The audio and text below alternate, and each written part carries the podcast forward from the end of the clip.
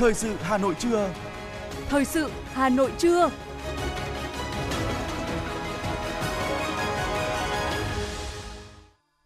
Quang Minh và Thu Thảo xin kính chào quý vị và các bạn. Bây giờ là chương trình thời sự trưa của Đài Phát thanh và Truyền hình Hà Nội, phát sóng trực tiếp trên sóng phát thanh. Hôm nay thứ bảy, ngày mùng 8 tháng 10 năm 2022. Chương trình có những nội dung chính sau đây.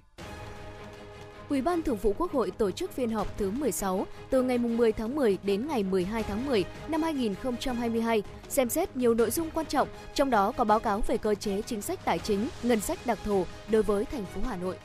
Khai mạc trọng thể Đại Đại hội Thể dục Thể thao Thủ đô lần thứ 10 với chủ đề Hội tụ tỏa sáng. Tăng giá dịch vụ đăng kiểm ô tô từ hôm nay, ngày 8 tháng 10 và tăng mức chi phí vận chuyển xăng dầu từ ngày 11 tháng 10 tới hướng tới kỷ niệm 68 năm ngày giải phóng thủ đô vì một thủ đô sáng xanh sạch đẹp, lan tỏa không gian sống xanh tại các khu vực ngoại thành. Phần tin thế giới có những thông tin, Tổng thống Mỹ không loại trừ khả năng hội đàm với Tổng thống Nga tại hội nghị G20. Một số quốc gia như New Zealand, Canada hay Australia tiếp tục nâng lãi suất để kiềm chế lạm phát. Nhật Bản cấp phép sử dụng vaccine phòng COVID-19 cho trẻ từ 6 tháng đến 4 tuổi. Sau đây là nội dung chi tiết sẽ có trong chương trình. Thưa quý vị và các bạn, từ ngày 10 tháng 10 đến ngày 12 tháng 10 năm 2022, Ủy ban Thường vụ Quốc hội tổ chức phiên họp thứ 16, xem xét nhiều nội dung quan trọng, trong đó có báo cáo sơ kết 3 năm thực hiện nghị quyết số 115/2020 QH14 về cơ chế chính sách tài chính, ngân sách đặc thù đối với thành phố Hà Nội. Theo chương trình dự kiến phiên họp, Ủy ban Thường vụ Quốc hội tham gia ý kiến về dự thảo báo cáo tổng hợp ý kiến, kiến nghị của cử tri và nhân dân gửi đến kỳ họp thứ tư của Quốc hội – Ủy ban Thường vụ Quốc hội cũng cho ý kiến về các báo cáo, kết quả giám sát việc giải quyết, trả lời kiến nghị của cử tri gửi đến kỳ họp thứ ba của Quốc hội, kết quả tiếp công dân, tiếp nhận xử lý đơn thư của công dân và kết quả giám sát việc giải quyết khiếu nại, tố cáo của công dân gửi đến Quốc hội năm 2022. Xem xét báo cáo công tác dân nguyện của Quốc hội tháng 9 năm 2022. Đáng lưu ý, Ủy ban Thường vụ Quốc hội cho ý kiến về công tác nhân sự. Bộ trưởng Bộ Nội vụ trình bày tờ trình và trưởng ban công tác đại biểu trình bày văn bản liên quan đến nội dung này. Ngoài ra, Ủy ban Thường vụ Quốc hội cũng xem xét phê chuẩn đề nghị của Thủ tướng Chính phủ về việc miễn nhiệm đại sứ đặc mệnh toàn quyền của Cộng hòa xã hội chủ nghĩa Việt Nam. Ủy ban Thường vụ Quốc hội cho ý kiến về báo cáo của Chính phủ, tổng kết, đánh giá việc thực hiện quy định tại khoản 3, Nghị quyết số 30/2021 QH15 về kỳ họp thứ nhất Quốc hội khóa 15, cho ý kiến về các báo cáo của Chính phủ về tình hình thực hiện kế hoạch phát triển kinh tế xã hội và dự toán ngân sách nhà nước năm 2022, kế hoạch phát triển kinh tế xã hội năm 2023, dự toán ngân sách nhà nước và phương án phân bổ ngân sách trung ương năm 2023, tỷ lệ phần trăm phân chia giữa ngân sách trung ương và ngân sách địa phương giai đoạn 2023-2025, kết quả thực hiện kế hoạch đầu tư công năm 2022, dự kiến kế hoạch đầu tư công năm 2023. Tại phiên họp, Ủy ban Thường vụ Quốc hội cho ý kiến về báo cáo của Chính phủ về kết quả triển khai thực hiện chương trình mục tiêu quốc gia phát triển kinh tế xã hội vùng đồng bào dân tộc thiểu số và miền núi giai đoạn 2021-2030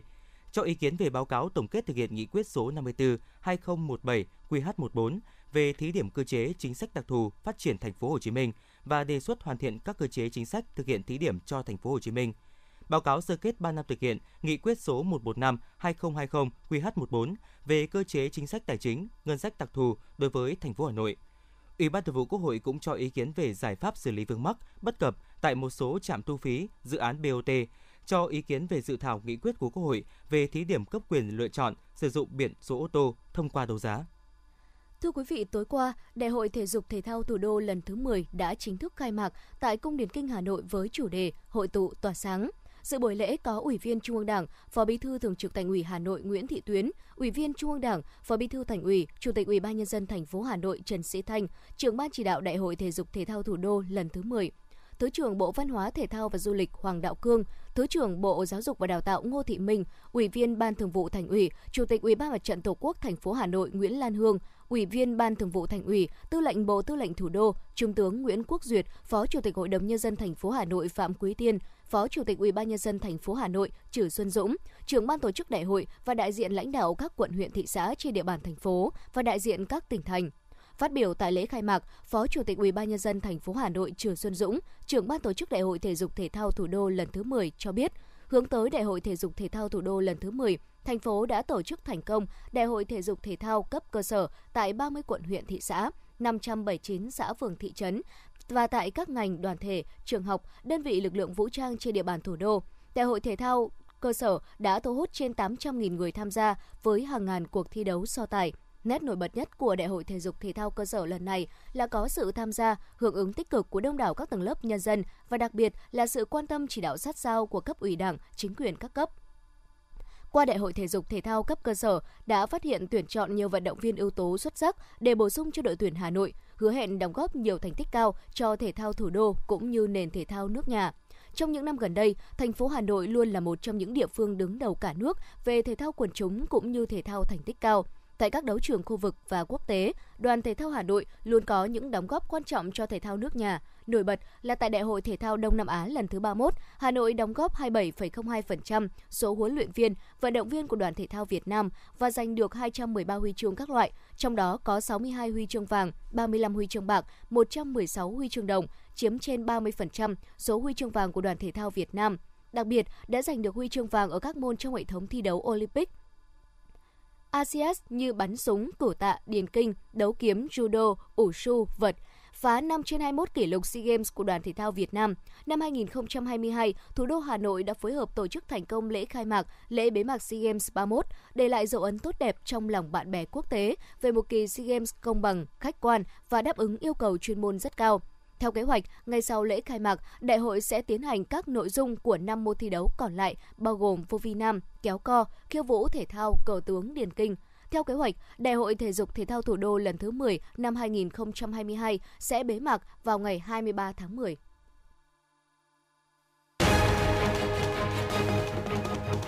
Cách đây 74 năm, vào ngày 11 tháng 6 năm 1948, Chủ tịch Hồ Chí Minh ra lời kêu gọi thi đua ái quốc. Với nội dung chỉ có 441 từ, lời kêu gọi của người đã làm dấy lên một phong trào lớn và còn nguyên giá trị đến tận hôm nay và chắc chắn sẽ còn lâu hơn nữa. Ra đời năm 1992, phong trào Người tốt việc tốt là sự sáng tạo tiếp theo của phong trào thi đua yêu nước, góp phần làm cho hình thức, nội dung thi đua yêu nước ngày càng phong phú, hiệu quả và thiết thực, là địa phương đầu tiên trong cả nước phát động và tổ chức phong trào thi đua Người tốt việc tốt. Đến nay, sau tròn 30 năm triển khai thực hiện phong trào Người tốt việc tốt, đã lan tỏa sâu rộng trong các ngành, các cấp và nhân dân thủ đô và thực sự trở thành nét văn hóa của người dân Hà Nội. Chương trình nghệ thuật hội tụ và lan tỏa tổng kết 30 năm phong trào người tốt việc tốt 1992-2022, vinh danh công dân thủ đô ưu tú năm 2022. Trực tiếp trên sóng của Đài Phát thanh Truyền hình Hà Nội từ nhà hát lớn. Mời quý vị và các bạn đón xem. Xin được chuyển sang những thông tin kinh tế thưa quý vị. Từ hôm nay, ngày 8 tháng 10, giá dịch vụ đăng kiểm cho xe cơ giới, thiết bị và xe máy chuyên dùng đang lưu hành sẽ chính thức được điều chỉnh, tăng thêm 10.000 đồng một xe. Cụ thể, xe ô tô tải, xe ô tô đầu kéo và các loại xe ô tô chuyên dùng, giá đăng kiểm tăng từ 560.000 đồng một xe lên 570.000 đồng một xe. Máy kéo, xe chở hành khách 4 bánh, xe chở người 4 bánh có gắn động cơ và các loại phương tiện vận chuyển tương tự tăng lên 190.000 đồng một xe. Xe ô tô chở người trên 40 ghế, xe buýt tăng giá đăng kiểm là 360.000 đồng một xe. Xe ô tô chở người từ 10 ghế đến 24 ghế, mức giá đăng kiểm sẽ ở mức 290.000 đồng một xe xe ô tô chở người dưới 10 chỗ ngồi, xe ô tô cứu thương mức giá đăng kiểm sẽ là 250.000 đồng một xe, thay cho mức là 240.000 đồng một xe như hiện nay.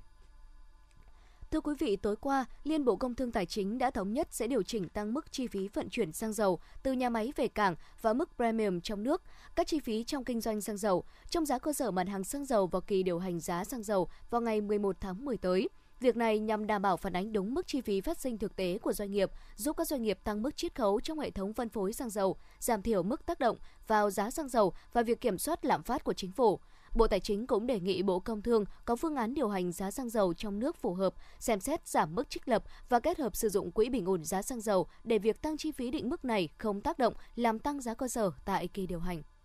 Thưa quý vị, nhằm giải quyết nhu cầu vay vốn cấp thiết của công nhân, có phần xóa bỏ tình trạng tín dụng đen đang diễn ra phức tạp tại các khu công nghiệp. Vào chiều qua, Tổng Liên đoàn Lao động Việt Nam và Công ty Tài chính trách nhiệm hữu hạn Ngân hàng Việt Nam Thịnh Vượng SMBC FE Credit đã chính thức ký kết thỏa thuận hợp tác triển khai gói vay tiêu dùng ưu đãi 10.000 tỷ đồng dành cho công nhân với mức lãi suất giảm đến 50% so với lãi suất hiện hành.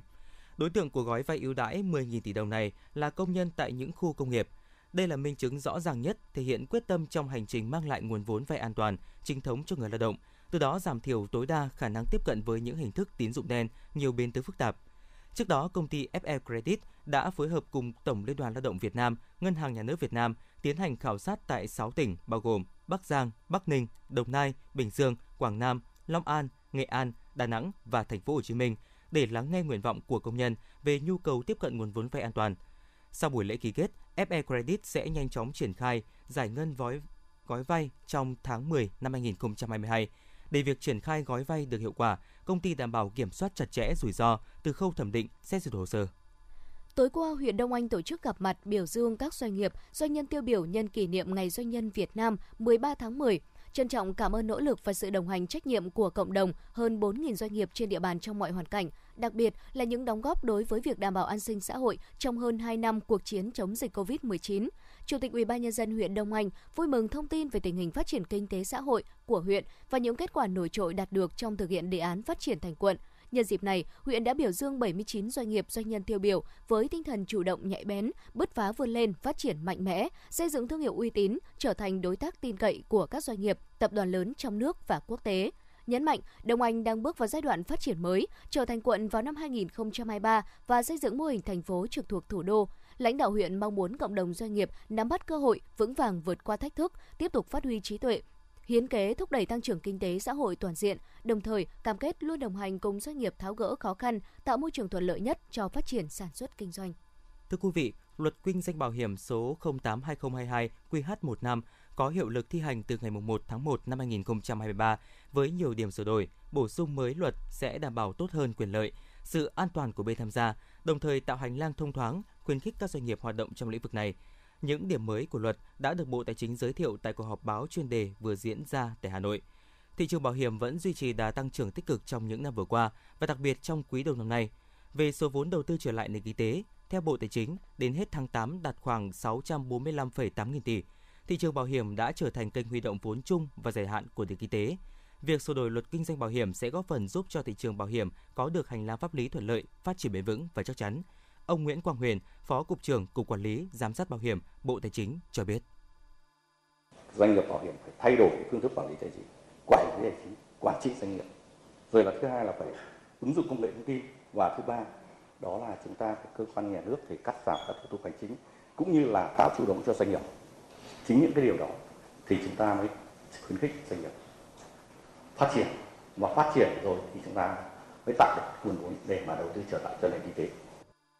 Theo quy định mới, các doanh nghiệp bảo hiểm, doanh nghiệp tái bảo hiểm chi nhánh nước ngoài tại Việt Nam không được thực hiện các hoạt động đầu tư liên quan đến kinh doanh bất động sản. Cơ chế giám sát kiểm soát sẽ được triển khai chặt chẽ. Ông Nguyễn Quang Huyền, Phó cục trưởng Cục Quản lý giám sát bảo hiểm, Bộ Tài chính thông tin. Cái cơ chế thì nó cũng không khác gì cơ chế bình thường. Ở đây là đối với cái việc mà chúng ta cũng biết là bây giờ thì chúng ta cải cách là theo hướng nữa là hậu kiểm. À, ở đây nó có hai hình thức. Một là thông qua cái giám sát từ xa trên các báo cáo tài chính thì người ta sẽ có cái thể hiện ở vấn đề là đầu tư bất động sản hai là kiểm tra tại chỗ cũng tại cuộc họp báo, đại diện Bộ Tài chính trả lời làm rõ thêm một số nội dung liên quan đến bảo hiểm vi mô về việc dừng trích nộp quỹ bảo vệ người được bảo hiểm từ ngày 1 tháng 1 năm 2023 của doanh nghiệp bảo hiểm và một số nội dung khác.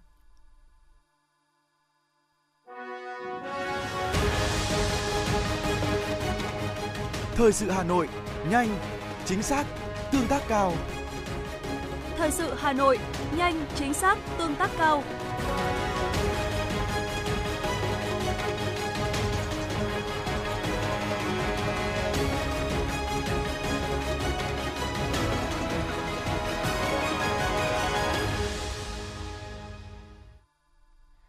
Thưa quý vị, ngày hôm qua, Bộ Xây dựng đã tổ chức hội thảo lấy ý kiến góp ý dự thảo luật nhà ở và luật bất động sản sửa đổi, trong đó có nhiều ý kiến của doanh nghiệp và chuyên gia xung quanh vấn đề nhà trung cư. Tại hội thảo, đại diện lãnh đạo Bộ Xây dựng đã thông báo tóm tắt về một số sửa đổi của luật kinh doanh bất động sản và luật nhà ở, trong đó dự kiến thể chế hóa 4 nhóm chính sách trong 11 chương với khoảng 99 điều của dự thảo luật kinh doanh bất động sản, 8 nhóm chính sách trong 13 chương với khoảng 232 điều của dự thảo luật nhà ở. Cho ý kiến về các sửa đổi, nhiều doanh nghiệp tập trung vào vấn đề thời hạn sở hữu nhà trung cư, trong đó kiến nghị giữ nguyên các quy định hiện hành, cho phép người mua nhà trung cư được sở hữu nhà ở và quyền sử dụng đất lâu dài. Tuy nhiên, ý kiến của các chuyên gia tại hội thảo lại cho rằng việc quy định thời hạn sở hữu nhà chung cư căn cứ vào thời hạn sử dụng công trình là cần thiết. Việc này không làm mất đi tính sở hữu của người mua và đồng thời giải quyết được các bất cập liên quan đến vấn đề xuống cấp của công trình ảnh hưởng đến người mua chung cư lâu nay.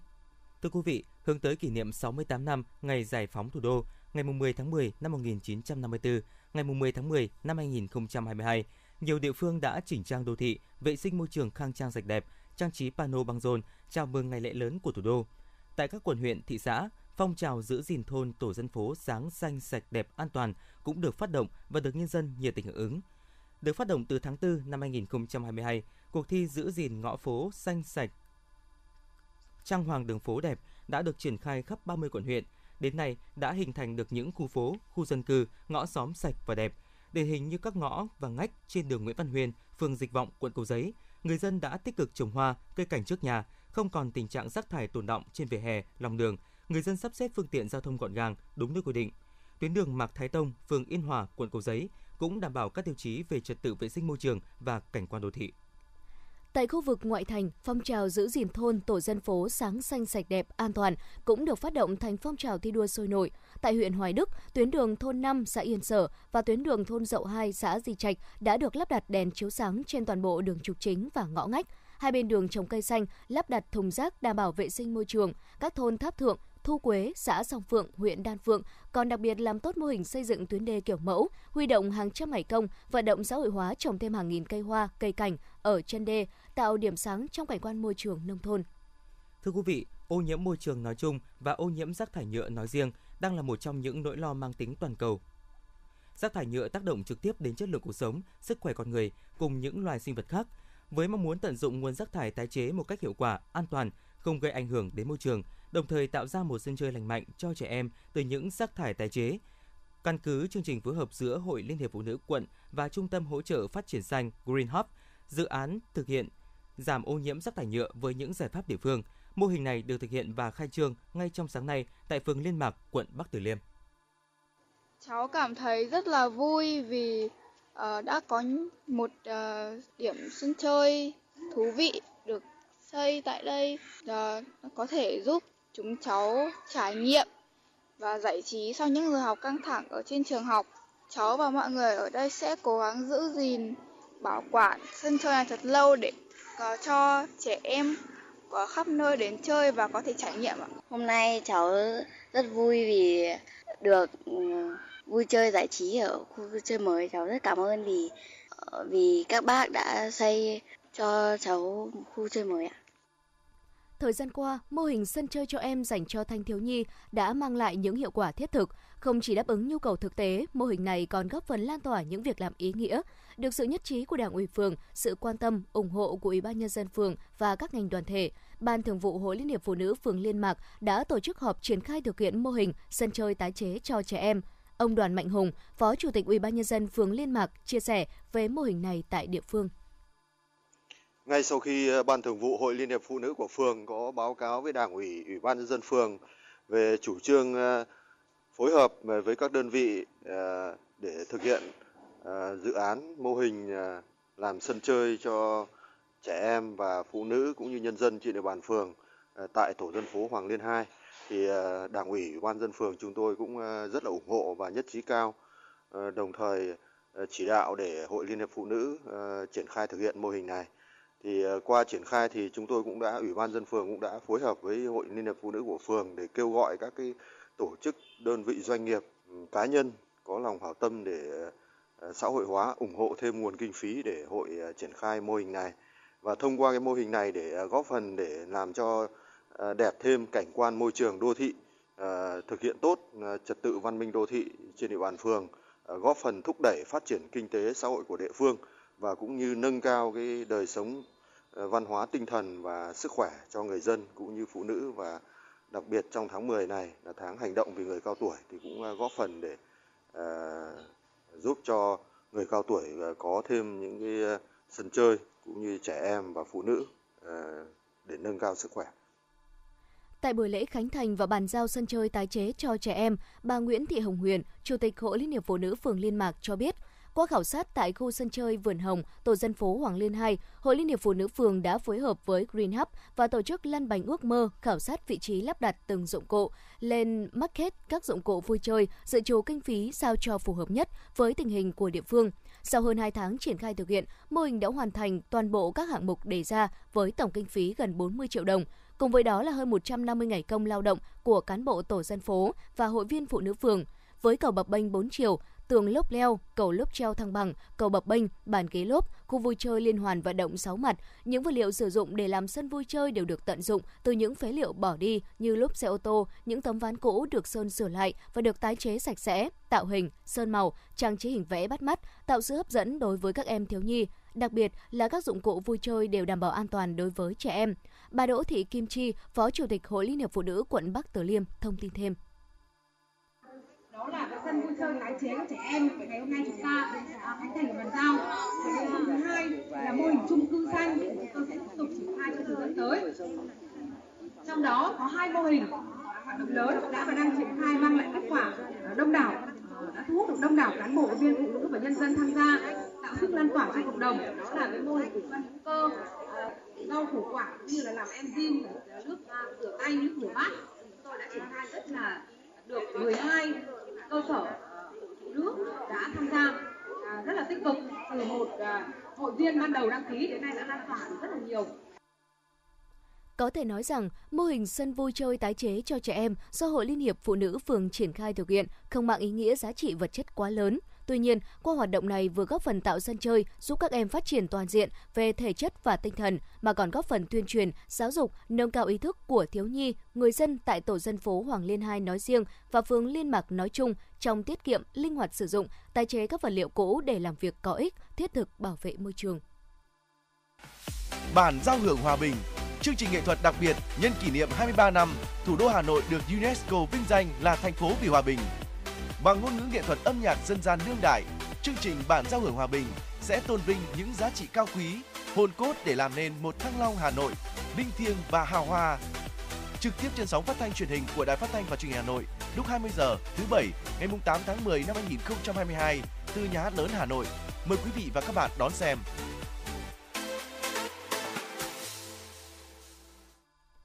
Thưa quý vị và các bạn, Đại hội đại biểu Đoàn Thanh niên Cộng sản Hồ Chí Minh khối các cơ quan trung ương lần thứ tư, nhiệm kỳ 2022-2027 sẽ diễn ra trong hai ngày, mùng 10 và 11 tháng 10 năm 2022 tại Học viện Chính trị Quốc gia Hồ Chí Minh, quận Cầu Giấy, Hà Nội.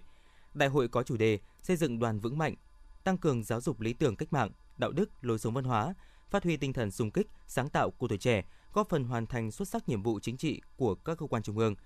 Tại đại hội, đoàn khối các cơ quan trung ương sẽ đón nhận huân chương lao động hạng nhất vì đã có thành tích xuất sắc trong giai đoạn 2017-2021, góp phần vào sự nghiệp xây dựng và bảo vệ Tổ quốc.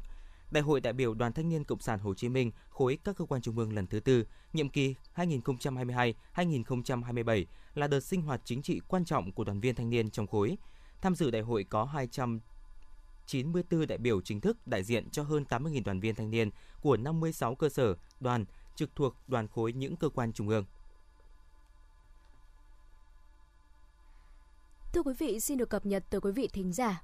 Những thông tin đáng chú ý tiếp theo. Ngày 8 tháng 10, Trung tướng Tô Ân Sô, tránh văn phòng kiêm người phát ngôn Bộ Công an cho biết, Cơ quan Cảnh sát điều tra C03 Bộ Công an đã ra quyết định khởi tố vụ án lừa đảo chiếm đoạt tài sản xảy ra tại công ty cổ phần tập đoàn đầu tư An Đông và các tổ chức đơn vị có liên quan. Đồng thời, C03 ra quyết định khởi tố bị can, thực hiện lệnh bắt tạm giam bà Trương Mỹ Lan. Bà Lan là người sáng lập và hiện đang giữ chức Chủ tịch Hội đồng Quản trị Công ty Cổ phần Tập đoàn Vạn Thịnh Phát. Bà Lan bị điều tra về tội lừa đảo chiếm đoạt tài sản.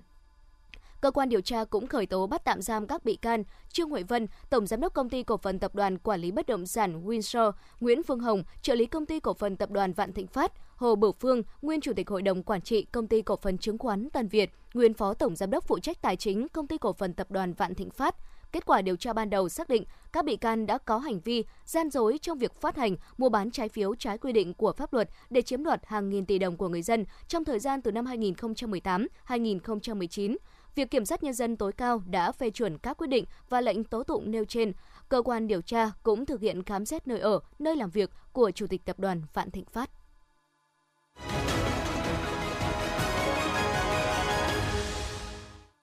Quý thính giả đang nghe chương trình thời sự của Đài Phát thanh và Truyền hình Hà Nội đang được phát sóng trực tiếp trên sóng phát thanh. Xin được chuyển sang những thông tin quốc tế. Thưa quý vị, trả lời phỏng vấn báo chí ngày 7 tháng 10, Tổng thống Mỹ Joe Biden cho biết ông không loại trừ khả năng sẽ hội đàm với người đồng cấp Nga Vladimir Putin trong thời gian dự hội nghị thượng đỉnh nhóm những nền kinh tế phát triển và mới nổi hàng đầu thế giới G20, dự kiến diễn ra tại Indonesia từ ngày 15 đến ngày 16 tháng 11 tới đây. Ủy ban chính sách tiền tệ của Ngân hàng Trung ương New Zealand đã chính thức nâng lãi suất thêm 0,5% lên mức 3,5%. Đây là lần thứ 8 liên tiếp cơ quan này nâng lãi suất kể từ tháng 10 năm ngoái. Dữ liệu thống kê chính thức của New Zealand cho biết, quý 2 năm nay, lạm phát đã tăng lên mức cao nhất trong 32 năm là 7,3%. Ngân hàng Trung ương New Zealand dự định sẽ tiếp tục tăng thêm 0,5% lãi suất vào kỳ họp tháng 11 tới. Cùng ngày, Thống đốc Ngân hàng Trung ương Canada nhận định việc tăng lãi suất là cần thiết để kiềm chế lạm phát. Tuyên bố này cho thấy, Ngân hàng Trung ương Canada sẽ tiếp tục thắt chặt chính sách tiền tệ, ngay cả khi nền kinh tế Canada đã tăng trưởng chậm lại và lạm phát bắt đầu giảm. Hầu hết những nhà dự báo ở khu vực tư nhân cho rằng Ngân hàng Trung ương sẽ đẩy lãi suất lên 4% hoặc cao hơn một chút trước khi tạm dừng. Trước đó, Ngân hàng Trung ương Australia cũng đã chính thức tăng lãi suất cơ bản thêm 0,25%, chạm ngưỡng 2,6%, mức cao nhất kể từ năm 2013. Ngân hàng Trung ương Israel cũng đã quyết định nâng lãi suất 0,75% lên mức 2,75%. Đây là lần thứ 5 liên tiếp Ngân hàng Trung ương Israel tiến hành nâng lãi suất kể từ tháng 4 năm nay từ mức thấp kỷ lục là 0,1% duy trì trong nhiều năm các quan chức cấp cao cấp của Liên Hợp Quốc sẽ tới Nga để thảo luận về việc mở rộng và gia hạn thỏa thuận xuất khẩu ngũ cốc qua biên giới Biển Đen, dự kiến sẽ hết hạn vào ngày 19 tháng 11 tới đây. Cũng theo ông Duzaric, Phó Tổng Thư ký Liên Hợp Quốc phụ trách các vấn đề nhân đạo, kiêm điều phối viên cứu trợ khẩn cấp Martin Griffith và Tổng Thư ký Hội nghị Liên Hợp Quốc về Thương mại và Phát triển Rebecca Garbran sẽ tới Moscow vào khoảng một tuần để thảo luận về vấn đề trên. Tại Nhật Bản, Bộ Y tế Lao động và Phúc lợi đã cấp phép tiêm vaccine phòng COVID-19 của hãng Pfizer dành cho trẻ từ 6 tháng đến 4 tuổi. Đây là vaccine đầu tiên dành cho nhóm tuổi này được cấp phép ở Nhật Bản. Tại Đông Nam Á, Bộ Y tế Lào kêu gọi người dân tiếp tục tuân thủ những quy định phòng dịch COVID-19, dù hiện nay có rất ít trường hợp mắc bệnh được báo cáo hàng ngày. Cục trưởng Cục Vệ sinh và Khuyến khích Sức khỏe Bộ Y tế Lào Phonesvis Onathom nhấn mạnh virus vẫn chưa biến mất và người dân nên tuân thủ những quy định phòng dịch, đặc biệt là ở nơi công cộng. Cảnh sát Đan Mạch thông báo đã bắt giữ một đối tượng là công dân Iran 32 tuổi, mang dao trong người và đang tìm cách đi vào tòa nhà đại sứ quán Iran tại Copenhagen. Dự kiến trong ngày hôm nay, ngày 8 tháng 10, tòa án thành phố Copenhagen sẽ cáo buộc đối tượng thực hiện những hành vi gồm phá hoại bạo lực và vi phạm quy định bảo vệ các nhân viên ngoại giao. Bên cạnh đó, thẩm phán cũng sẽ đưa ra quyết định về việc liệu nghi phạm có tiếp tục bị tạm giam hay không. Phản ứng trước vụ việc trên, Bộ Ngoại giao Iran cùng ngày đã triệu đại sứ Đan Mạch Tehran đến để phản đối. Ngày 7 tháng 10, Trung tâm Khí tượng Quốc gia Trung Quốc đã gia hạn mức cảnh báo màu cam về hạn hán tại một số khu vực phía Nam, phía Đông và Tây Nam của nước này. Trung tâm khuyến nghị chính quyền các địa phương sử dụng nguồn nước dự trữ cho trường hợp khẩn cấp, huy động mọi nguồn lực nước có sẵn tại địa phương nhằm đảm bảo nước sinh hoạt cho người dân và gia súc. Cơ quan này cũng đề xuất thực hiện nghiêm những biện pháp bảo tồn nguồn nước và tạo ra lượng mưa nhân tạo khi cần thiết.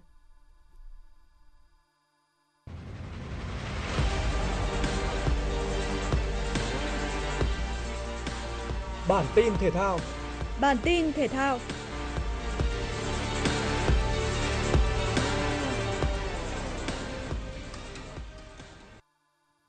Tại bảng F vòng loại U17 châu Á 2023 với lợi thế sân nhà và được đánh giá vượt trội so với Nepal, U17 Việt Nam đã nhanh chóng áp đặt lối chơi. Trong một pha pressing ngay từ phần sân của đối thủ, đội trưởng Công Phương đã lấy được bóng và tung cú sút bằng chân trái mở tỷ số trận đấu. Chỉ 4 phút sau, tỷ số là 2-0 cho U17 Việt Nam sau pha bật cao đánh đầu của Hoàng Sơn. Ở các phút 16 và 37, lần lượt Đình Thượng và Long Vũ thực hiện những pha đi bóng khéo léo rồi cứa lòng hiểm hóc, giúp đội chủ nhà dẫn trước 4-0 khi hiệp 1 khép lại. Trong 60 phút còn lại, U17 Việt Nam dù cầm bóng nhiều, tạo ra cũng không ít các cơ hội, nhưng chỉ ghi thêm một bàn nữa ở phút bù giờ do công của Văn Danh. Chiến thắng 5-0 giúp U17 Việt Nam lấy lại ngôi đầu từ Thái Lan đội trước đó vượt qua Đài Bắc Trung Hoa với tỷ số 3-1. Trận đấu giữa Việt Nam và Thái Lan vào ngày 9 tháng 10 sẽ quyết định đội nào lọt vào vòng chung kết U17 châu Á với tư cách đầu bảng. BKMX Bình Dương nhập cuộc chủ động và sớm gây ra nhiều áp lực lên khung thành của SHB Đà Nẵng tại trận đấu sớm vòng 18 V-League. Phút thứ 20, đội khách đã có bàn mở tỷ số sau pha lập công của Edison. Ngôi sao của BKMX Bình Dương là Tiến Linh đã nhanh chóng lập cú đúp bàn thắng ở các phút 60 và 68 để nâng tỷ số lên 3-0. Chưa dừng lại ở đó, từ sai lầm của hàng thủ SHB Đà Nẵng ở phút 75, Văn Vũ tạt bóng thuận lợi để tiền đạo Wellington bật cao đánh đầu ấn định thắng lợi 4-0 cho đội khách. Với kết quả này, BKMX Bình Dương vươn lên xếp thứ 7 trên bảng xếp hạng với 22 điểm. Trong khi đó, SHB Đà Nẵng đứng vị trí thứ 10 với 17 điểm. Dự báo thời tiết ngày và đêm ngày 8 tháng 10 năm 2022, khu vực Hà Nội, nhiều mây, một số nơi có mưa, rải rác có rông, nhiệt độ từ 23 đến 30 độ C. Quý vị và các bạn vừa nghe chương trình thời sự trưa của Đài Phát thanh và Truyền hình Hà Nội. Chỉ đạo nội dung Nguyễn Kim Khiêm, chỉ đạo sản xuất Nguyễn Tiến Dũng, tổ chức sản xuất Quang Hưng. Chương trình do biên tập viên Nguyễn Hằng, phát thanh viên Quang Minh Thu Thảo và kỹ thuật viên Mạnh Thắng thực hiện. Thân ái chào tạm biệt.